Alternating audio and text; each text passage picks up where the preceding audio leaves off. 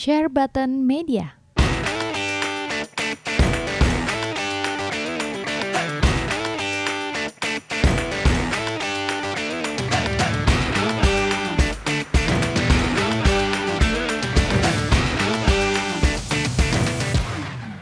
Hai guys, kembali lagi bersama gue Jonathan Jojot di channel Share Button Podcast Toys and Gaming. Tapi kali ini gue nggak ngomongin soal um, apa namanya video game. Gue akan ngomongin soal namanya recommended seller. Recommended seller itu seperti apa sih?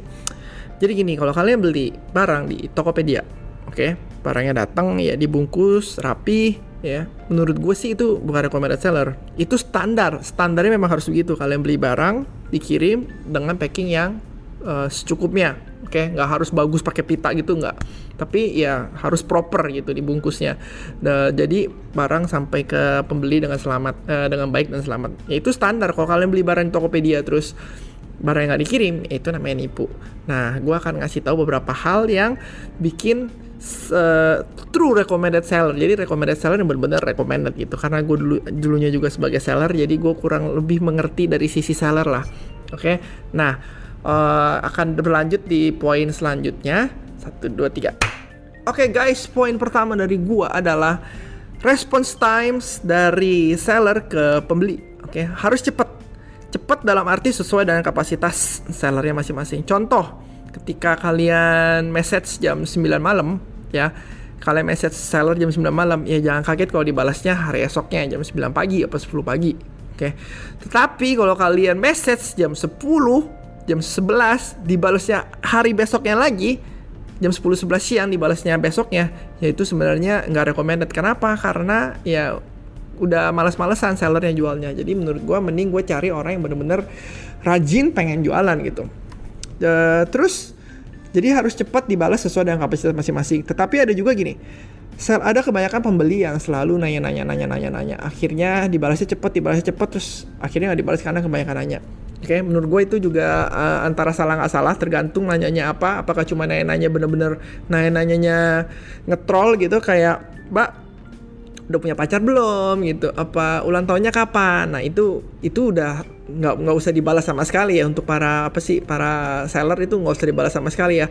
Tetapi kalau nanyanya harganya berapa, terus um, dapatnya apa aja. Kalau nanya sekali dua kali nggak apa tapi kalau nanya, nanya berkali dengan produk yang sama harga yang sama ya itu memang malesin gitu. Tetapi ada juga gini ada juga seller ya yang pas lagi nanya-nanya itu dibalasnya cepet.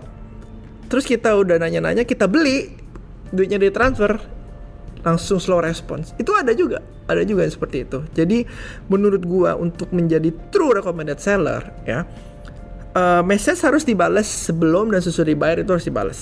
Oke, okay? harus dibalas terus, harus ada komunikasi, uh, komunikasi terus terhadap buyer dan seller. Oke, okay? itu namanya recommended salah satunya. Response times, message, customer service, WhatsApp, DM, uh, Facebook Messenger dan segala macam antara penjual dan pembeli harus cepat dan proper. Oke, okay? itu pertama. Oke okay guys, untuk yang kedua adalah after sale service. Oke, okay, after sale service-nya itu seperti apa? Seperti yang gue bilang tadi, jangan sampai pas lagi nanya-nanya cepat, pas sudah dibayar ternyata balesnya lama, slow response. Menurut gue itu tidak recommended sama sekali. Lalu berapa lama jarak dari pembayaran dan pengiriman? Gue suka bingung nih ya.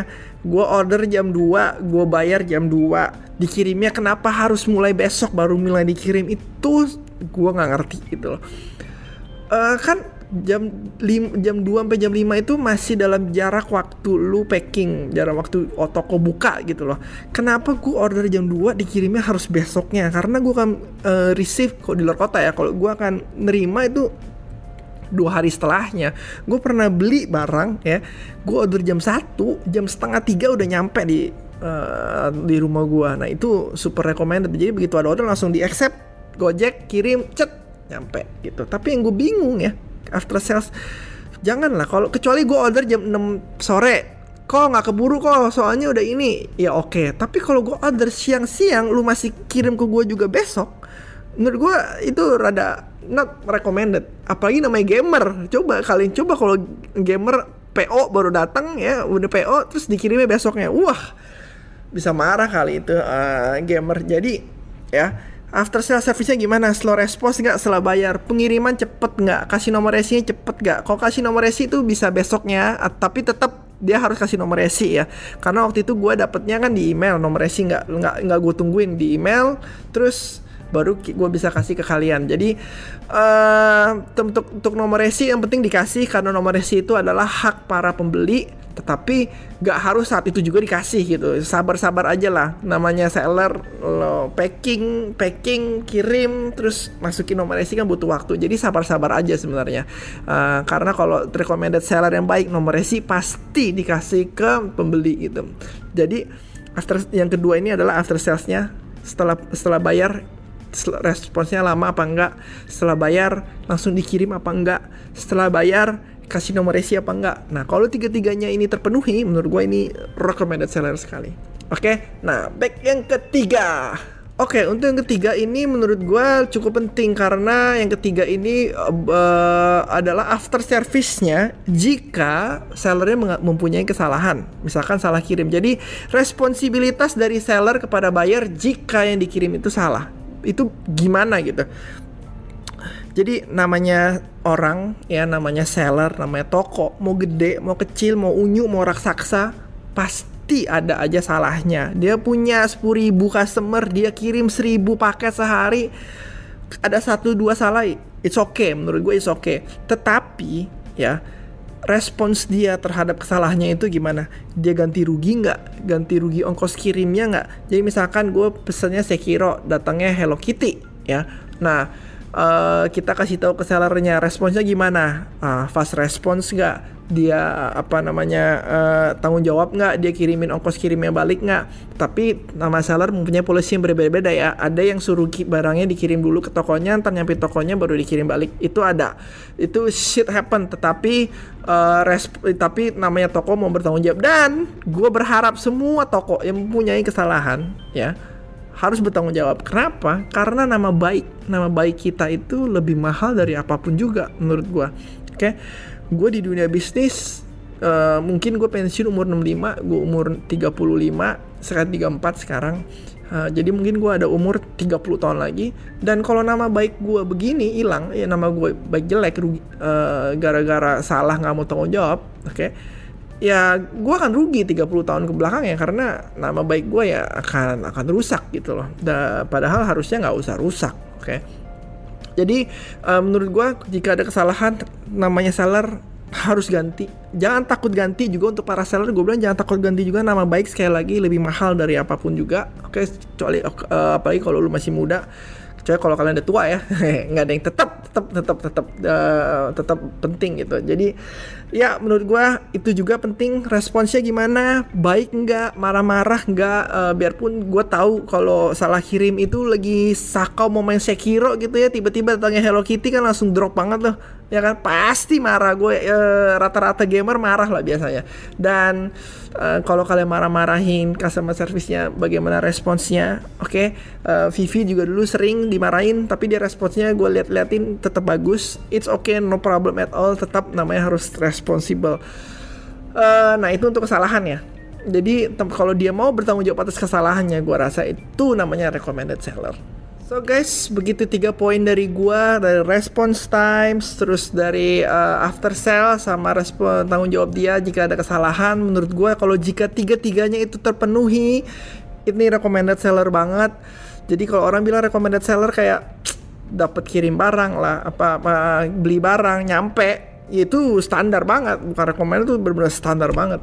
Yang gue bilang recommended itu perlu memenuhi tiga kriteria ini. Dan kalau lu nanya kalau kalian nanya uh, di mana sih John apa sih hmm, toko recommended seller terutama toko game ya toko game ya. Menurut gue yang paling recommended seller di antara yang paling recommended adalah perak game zaman dulu pas gue yang pas gue jadi CS nya tapi uh, sekarang udah nggak ada jadi kalau sekarang ini gue selalu beli di PS Enterprise oke okay?